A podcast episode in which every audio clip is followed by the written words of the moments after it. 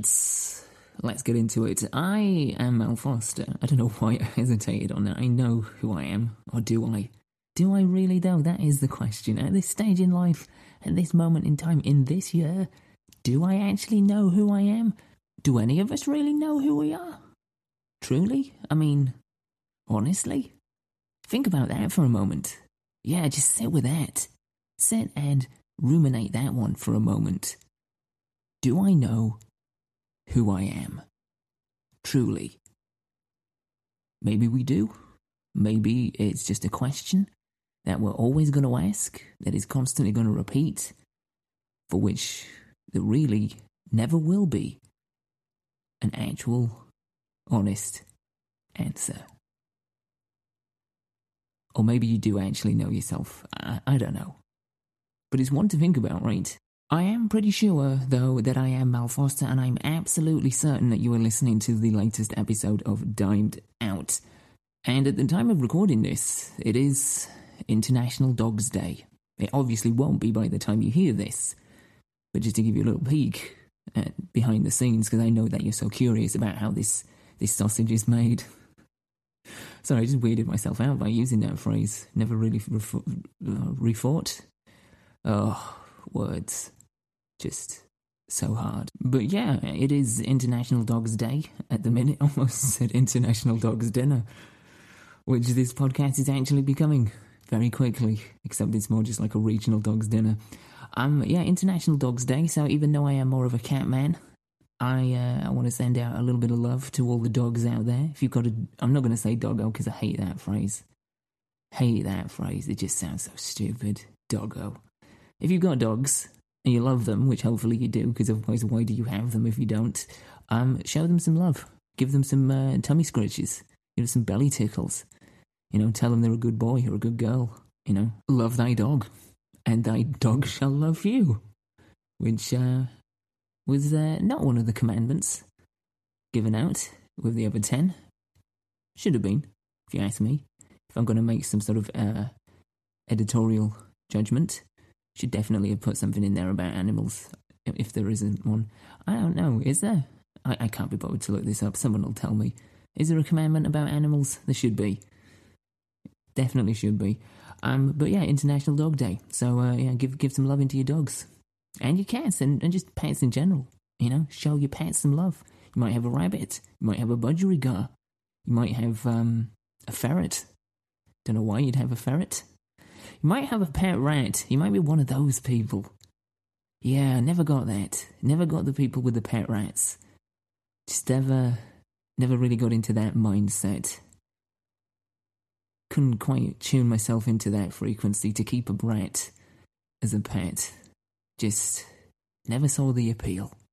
But hey, if you're a rat guy, if you're a rat gal, if you've got rats, you know, by choice, show them some love. If you've got rats and it's not your choice and they're just taking over your house or they're burrowing their way into the bathtub like that one absolutely mental episode of Hoarders, uh, don't don't go don't go give them love. Just you know, call an exterminator or, or go stay with your auntie or something. Just just leave those rats alone. Did you ever see that episode of Hoarders? Absolutely crazy. Where they had just burrowed inside the hollows of the bathtub, and when they came out, it was just like a sea of rats charging through the guy's house. Absolutely crazy. Crazy stuff. If you've not seen it, you definitely should. In fact, I'll try and find it and put it in the show notes over at the website, which is dimed-out.com, by the way. Anyway, uh, yeah, I seem to have distracted myself, but that is kind of par for the course at the minute. It's kind of survival 101 in 2020, I think you'd agree. Because uh, it's crazy out there. Let's be honest, I, I really don't want to talk about it at the minute. I will at some point. We have to. As we move closer towards the end of the year, towards the impending election, and as we make hopefully more progress within the sort of COVID arena and things change, uh, we will talk more about it.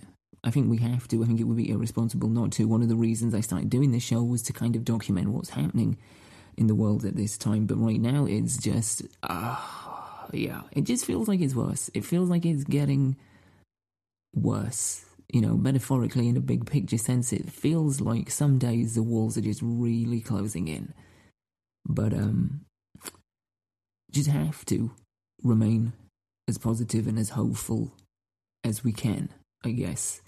You know, I've talked about it before about distracting myself by keeping busy, by applying what I refer to as shark mentality, and it works. It really does.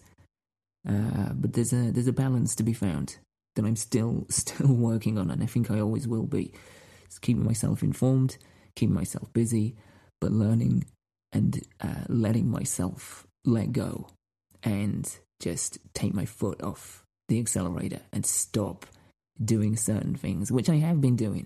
I'm trying to stay informed, but I'm not doom scrolling as much as I was. I'm not falling down into that vacuum, into that seemingly endless void, because all that really does is bring sustained heartache and sadness. And there's plenty of that out there already.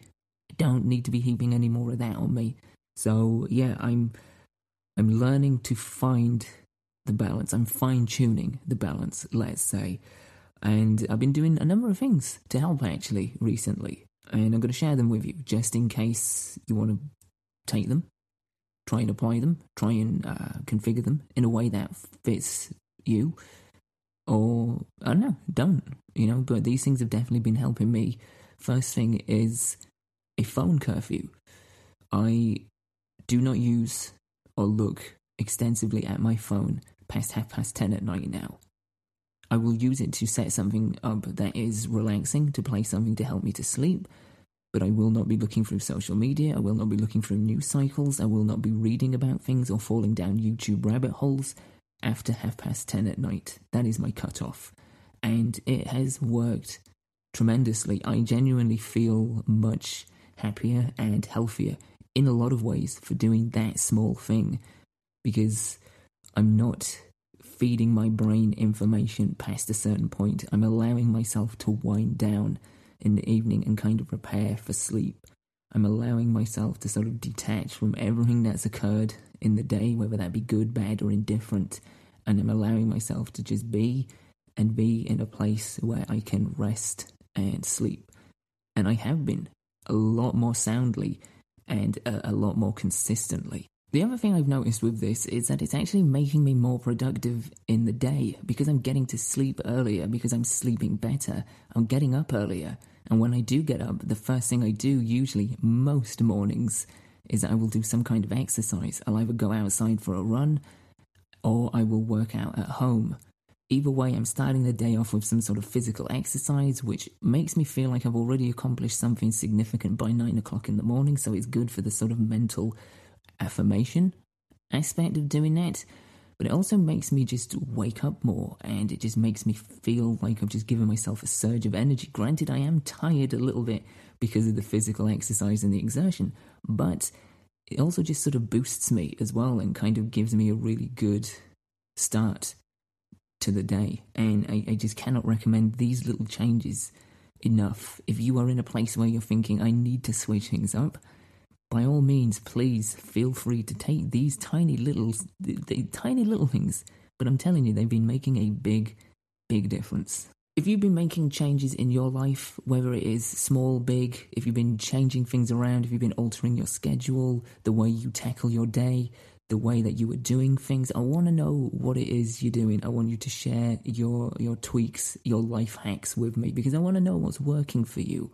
I really do. Talking with Andy a couple of weeks ago, about her affirmations and the exercises she does generally was wonderful to hear. It's wonderful to take and use for yourself, but it's also great to hear that things are working for other people too.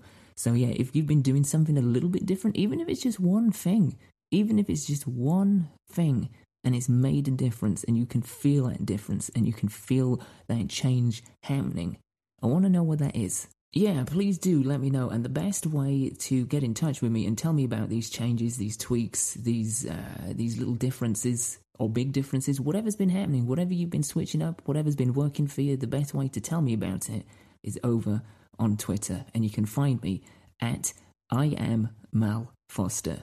I A M M A L F O S T E R. I just realized all I need to make that a jingle is just some sort of instrumental backing. Maybe that's going to happen. Maybe I've just inadvertently found uh, a little add on for the end of each episode. I think that's the cat meowing. Is that the cat meowing?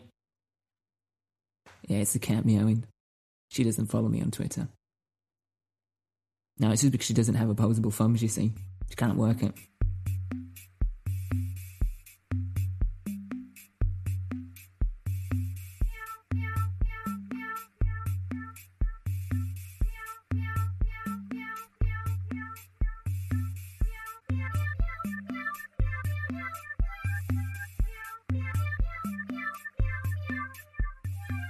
Meow, meow, meow, meow, meow, meow, meow, okay, so if you're wondering what the hell that was, uh, that is from a guy called Spenny Dubs on YouTube. I have used that before, and I just recently found it again and thought, yeah, do you know what? I'm going to throw it in because it's a great little piece of music. It's a great little playful experimentation of sounds.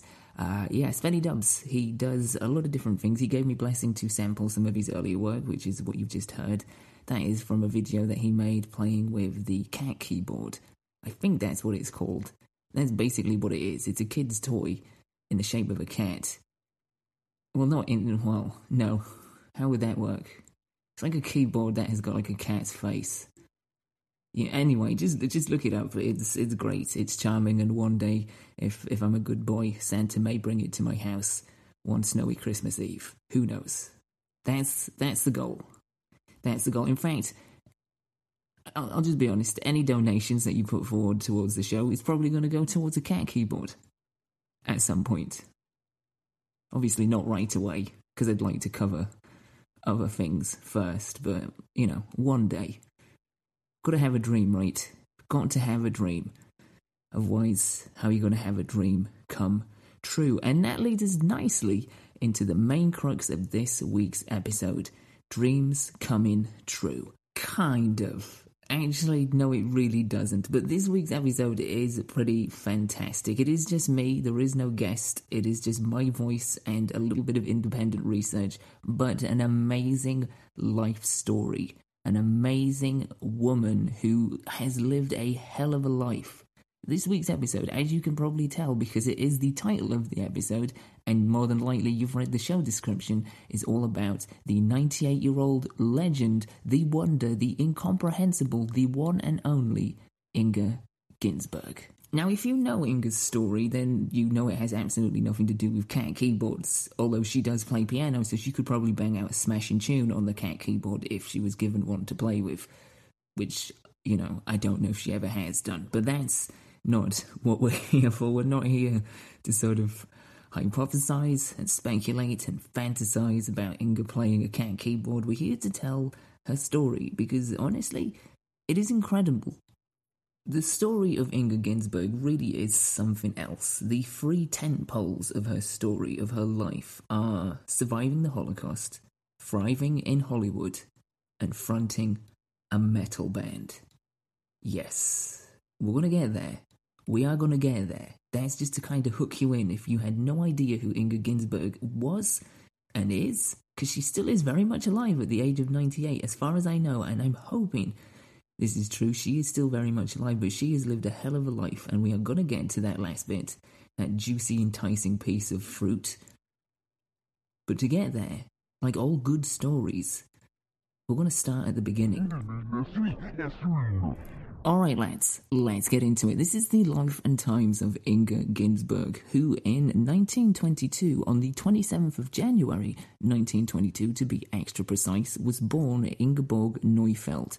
Now, Inga was part of a very well known and affluent Jewish family, a Jewish family that, like many others, was torn to pieces during the annexation of Austria to Great Germany in 1938. Her father, Fritz, was originally committed to Dachau. Now, think about that for a second. Let's just put that in its own self contained box for a moment. Knowing that your father's been ripped away from you, and presumably she didn't know where he was going. Just crazy. But this is this is like scratching the surface of what we've got to come. So that happened. Her father was sent to Dachau. Evidently, her father actually made it over to England in the end. He was one of 937 Jewish passengers on board the SS St. Louis, which I'm not going to get into here.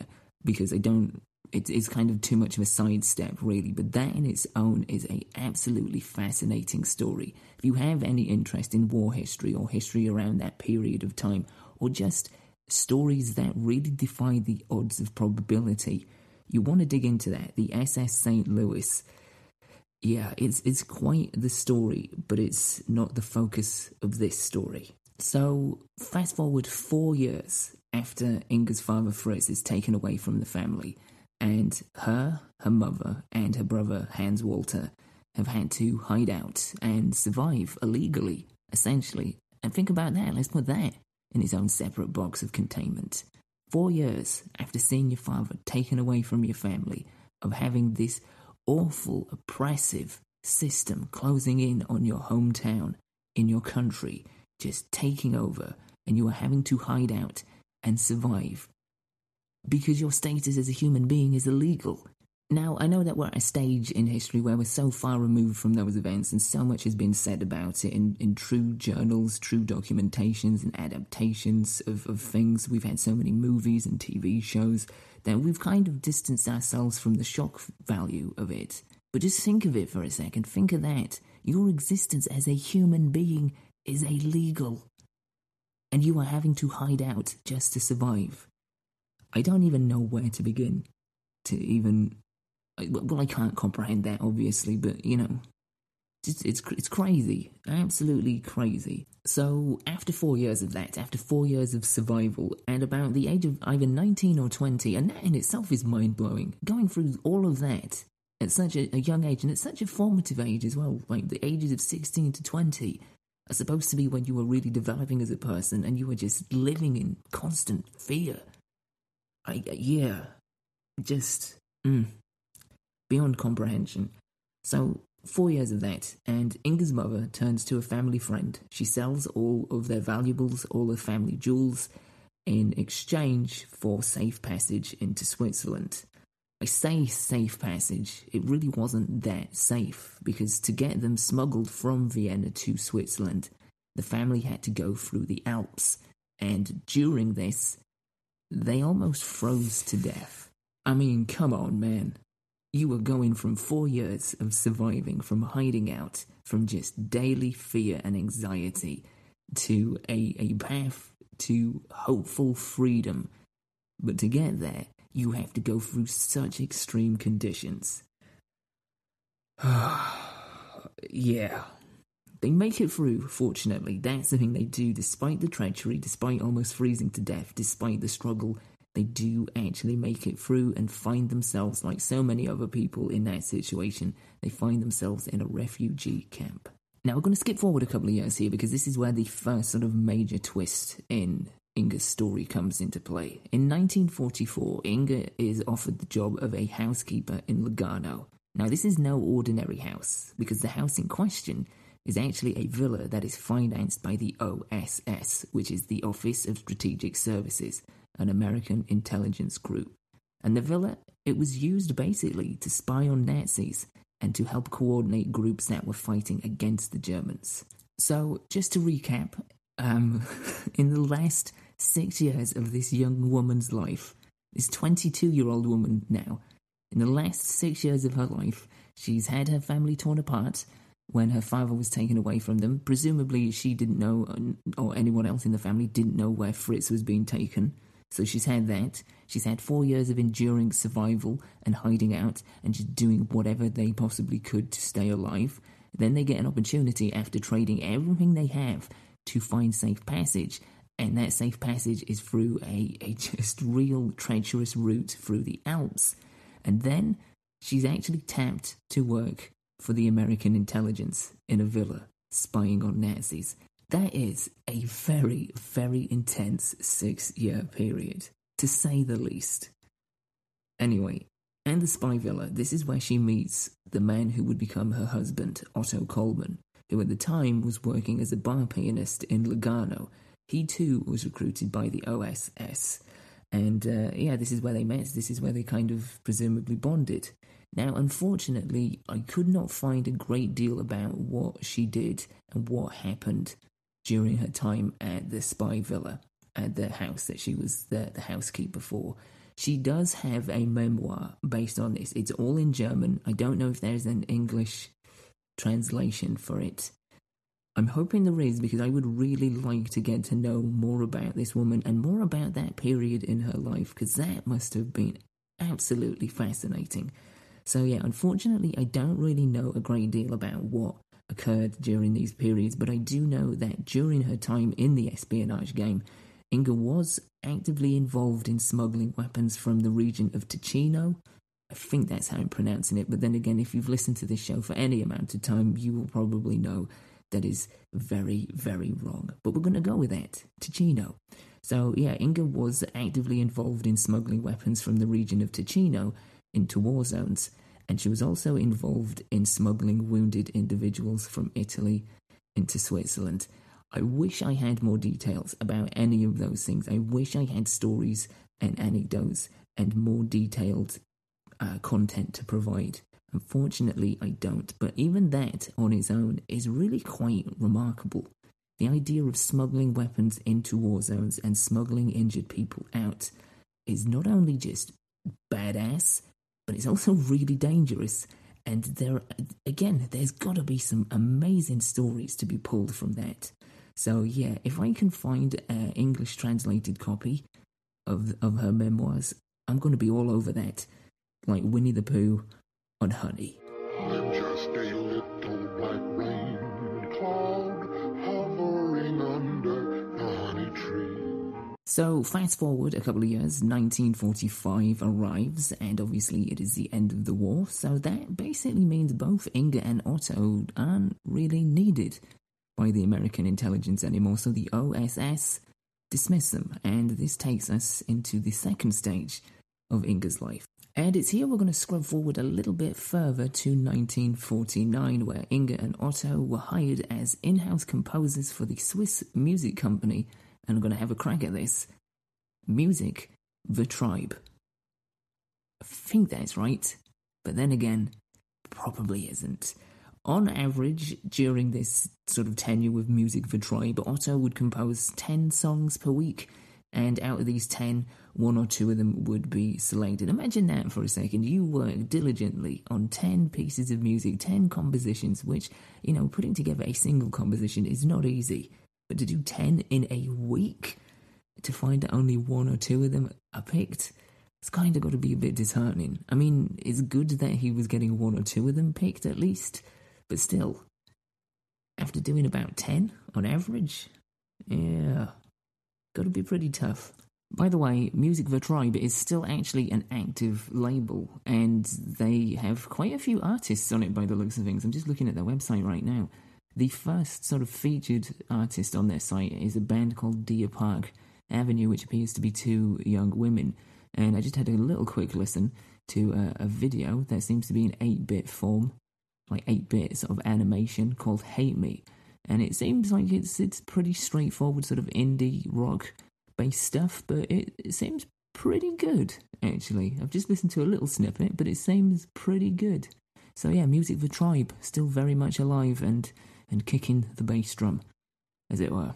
Anyway, back to Inga and Otto, who had been working with Music the Tribe, kind of made an inroads there, got a bit of notoriety, started working with the German film production company Gloria Film, got quite a bit of success there. In fact, so much success that in 1955, both Inga and Otto were actually recruited by Capitol Records, yes, the Capitol Records, to compose songs for Hollywood productions. So, in that 10 year window after the war ended and the OSS decided to let them go, they dismissed them from their intelligence services, they have really found a completely different avenue. They've worked really hard, and that hard work has obviously paid off. As you know, the fact that getting recruited by Capitol Records is, is a testament to. So, yeah, they move to Hollywood and they start working on musical pieces for big productions, start writing material for the likes of Doris Day and Nat King Cole and even Dean Martin. That's right, old ring a ding ding. Yeah, ring a ding ding indeed. Dino. Writing music for Dino. In fact, the song Try Again, that was written by Inga and Otto. If you meet with defeat, try again. But it wasn't to last because Inga, by the late 50s, had grown tired of Hollywood life. She just didn't care for it, lads. She didn't care for it. In her own words, she described it all as fake. And let's be honest, she's not exactly wrong, is she? So she and Otto, who, as a little side note, I say a little side note, it's kind of a big side note. It's of great importance, really, in the life and times of Inga Ginsberg. Uh, yeah, Otto was the father to their only child, a daughter. Uh, they all returned to Europe, but following their return to Europe, Inga and Otto split. And this takes us into the third stage of Inga's life. Following her split from Otto, Inga moved to Israel, where she lived for the next 10 years, and in that 10 years went through two other marriages. And here's a little quote for you. This is the first of a few quotes that you're going to get from Inga Ginsberg in this episode. Yeah, this is this is regarding uh, her love life and her marriages. I've been married three times legally, and I've had a lot of boyfriends. At one time, I had four at the same time one to live, one to laugh, one for fun, and one to cover the whole game with his name. I'm a very moral person, but I have my own moral laws. I never hurt anybody. I don't think I have done any injustice to anybody. Wow, she was uh, quite the player. Four fellas at the same time. And as she said there, one to live, one to laugh, one for fun, and I don't really understand this bit, but one to cover the whole game with his name. So he presumably just ticked all of the boxes, and the other three were just for a, a fun time. I guess I don't know. She seems, from everything that I've seen and read about her and, and found out about her, she seems like a really strong willed but free spirited person. And she she clearly knows what she wants. And, uh, you know, you can't really argue with that. I guess. If Inga wants four boyfriends, well, Inga's gonna have four boyfriends. And as long as they all know about it, who's to say anything different about that? Who's to who's to point a finger? Certainly not me. Go for it, girl. You get yourself some.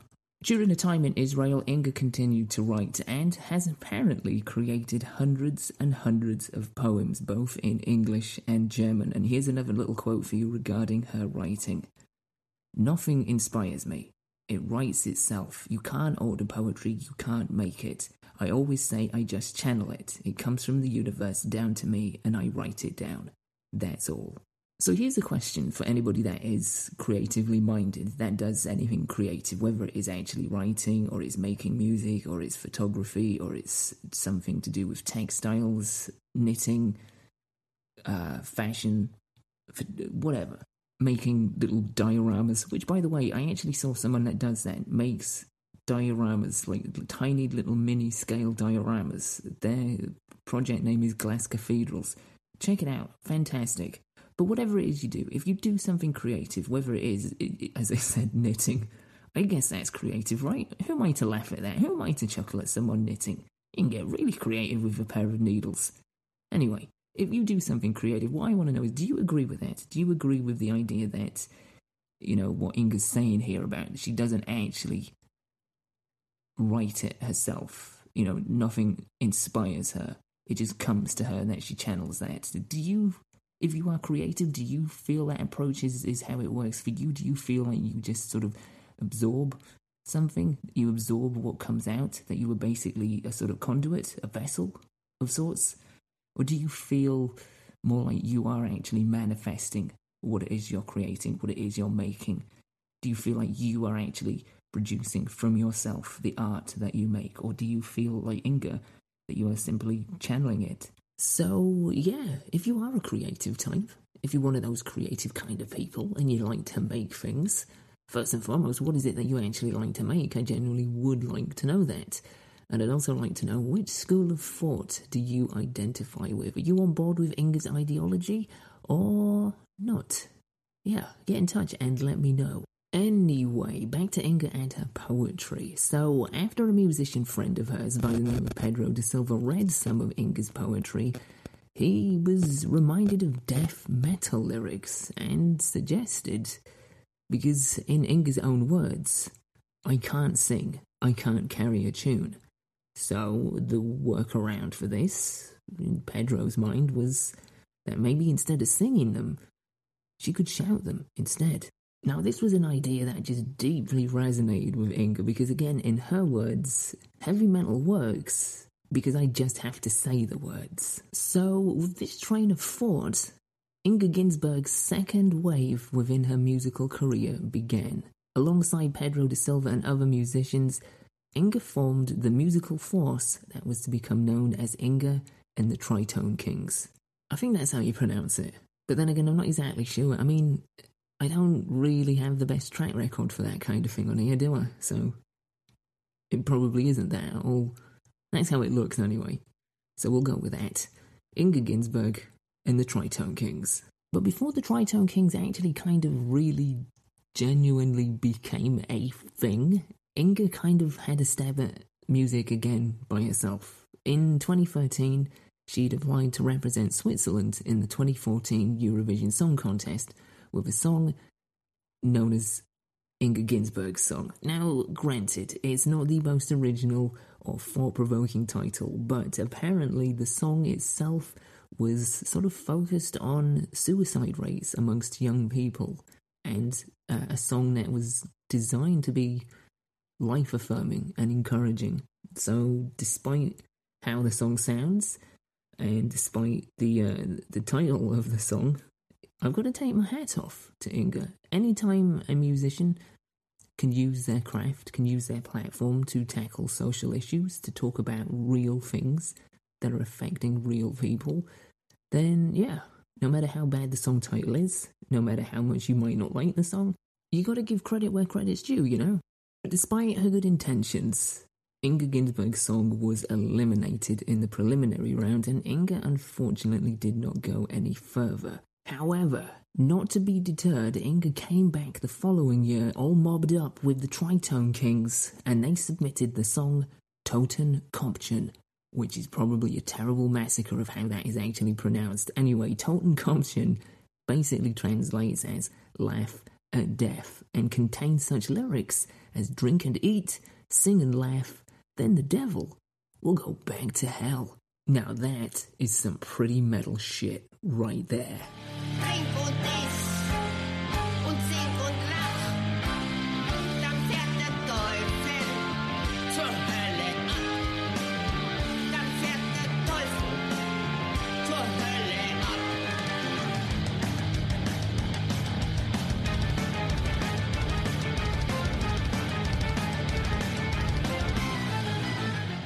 Despite a kick ass tune, Inga and the Tritone Kings never actually made it out of the preliminary round and didn't achieve their goal of getting into Eurovision, which I'm going to be honest, I'm not a fan of Eurovision, so I think you did better off without, to be honest, Inga. Just saying. Anyway, despite not making it into Eurovision, Inga and the Tritone Kings have continued to make music, as far as I know, and that music is really, again, as I was saying about her song originally for Eurovision, it tackles a variety of topics, social issues, including the hardships that she's endured personally, love, death, environmentalism, and in general, just not caring what anyone thinks about her, which is just absolutely marvelous. I mean, she's not traditional in the least. This woman is not traditional. She is not average. She is not quote unquote normal. And that is what makes her such an absolute treasure.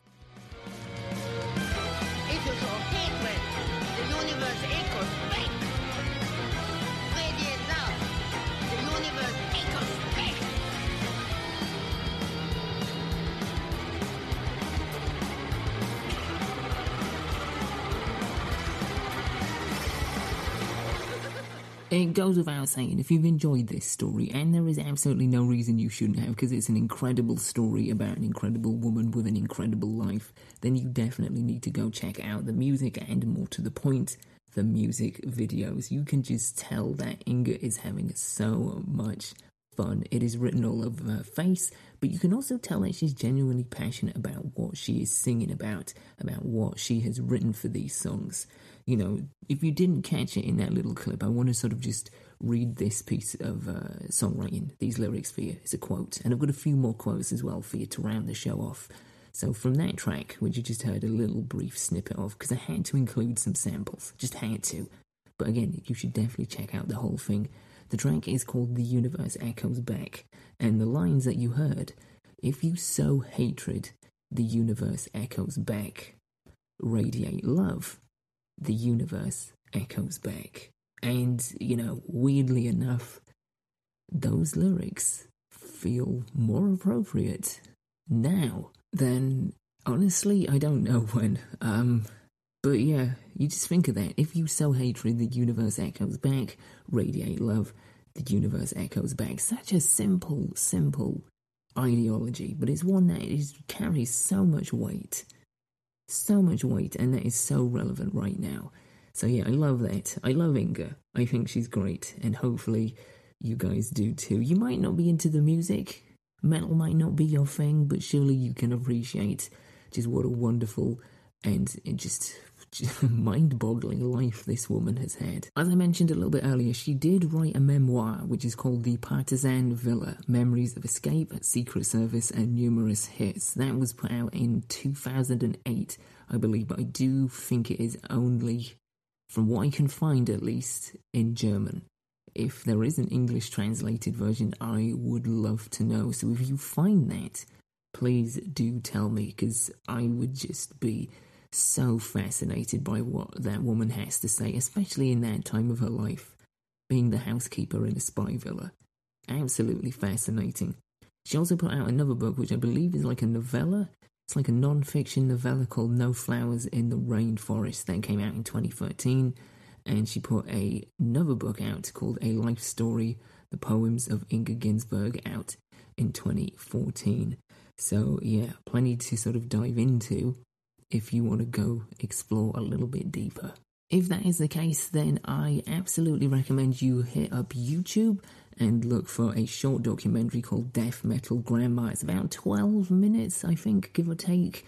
Uh, it was for the New York Times and it was directed by Leah Galant and it kind of focuses more on Inga's uh, time with the Tritone Kings and, and the idea of forming a, metal project. So, if you're wanting to look a little bit closer at that side of her story, that is definitely worth checking out. As I said, that is available on YouTube. It is called The Death Metal Grandma. Anyway, to round off this episode, I want to leave you with some quotes from Inga that I particularly like and, and feel resonate. The first one is don't destroy what you can't replace. Now, obviously, on the surface, that seems like it is part of her thoughts and feelings towards environmentalism and preservation. It definitely applies to that, but it also applies to so much more. Don't destroy what you can't replace. Great life advice in general. I got two more for you. One is on getting older, and in Inga's words, it's important to stay active and surround yourself with young people and keep doing things you've never done before. Yes, Inga, absolutely. All about that. Doing things you've never done before. Sometimes it's scary, sometimes it's tough, but it's uh it's important, right? It's important that we keep giving ourselves challenges and saying yes to things and opening ourselves up to opportunity. Absolutely love that. And your last one. Your last one is this. Freedom is really there, but you have to be strong. To be free, you can't blame anybody else for your decisions, and that takes both shoulders. Yeah. you've Gotta hold yourself accountable. You've gotta be proactive. You've gotta go out there and get it. DDFH. And I think Inga would agree with that.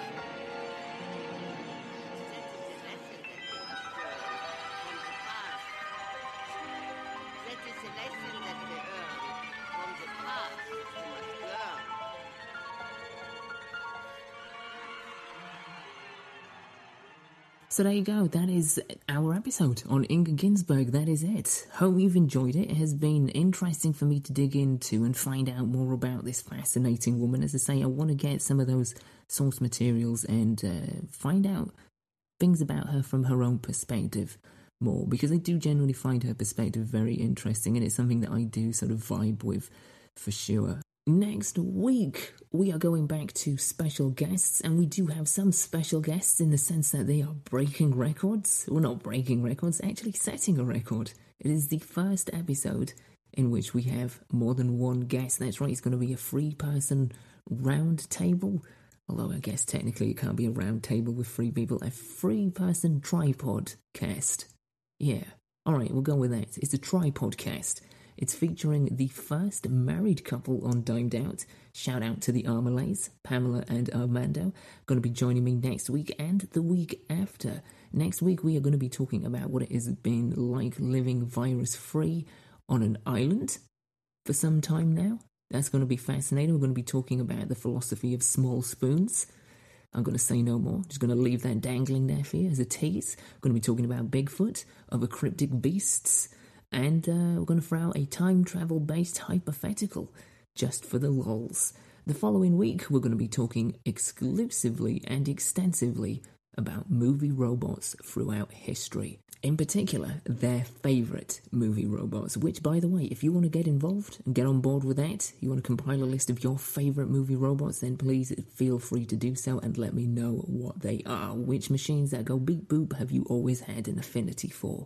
I want to know. And on that note, that pretty much does it for this week's episode. Hope you've enjoyed it. If you have, and you want to help support the show, and at the same time make sure you never miss any future episodes, then the best way you can kill both of those birds with one digital stone is by subscribing to Dimed Out wherever you get your podcasts from. As easy as that, and it does make a big difference, as does giving us a rating and a review. If you're so inclined to do so, that will help out tremendously with all the internet gubbins, the algorithms, and uh, the, the, the alchemy that goes on. If you want to get involved with the show, then absolutely you are welcome aboard. Go visit the website dimed-out.com. Get in touch with me on Twitter. As I mentioned before, you can find me at I am Mal Foster. That way you can tell me what you want to see from the show moving forward, what you've enjoyed about the show so far, what you haven't enjoyed about the show so far. But if you're going to do that, just, uh, you know, be nice about it. Don't be a Karen. In a world of Karens, don't be one. Instead, be an Inga. And I think that's that's a message that I want to leave you with this week, guys. In a world of Karens, be an Inga. Look after yourselves, look after each other, and until next week, keep it dimed out.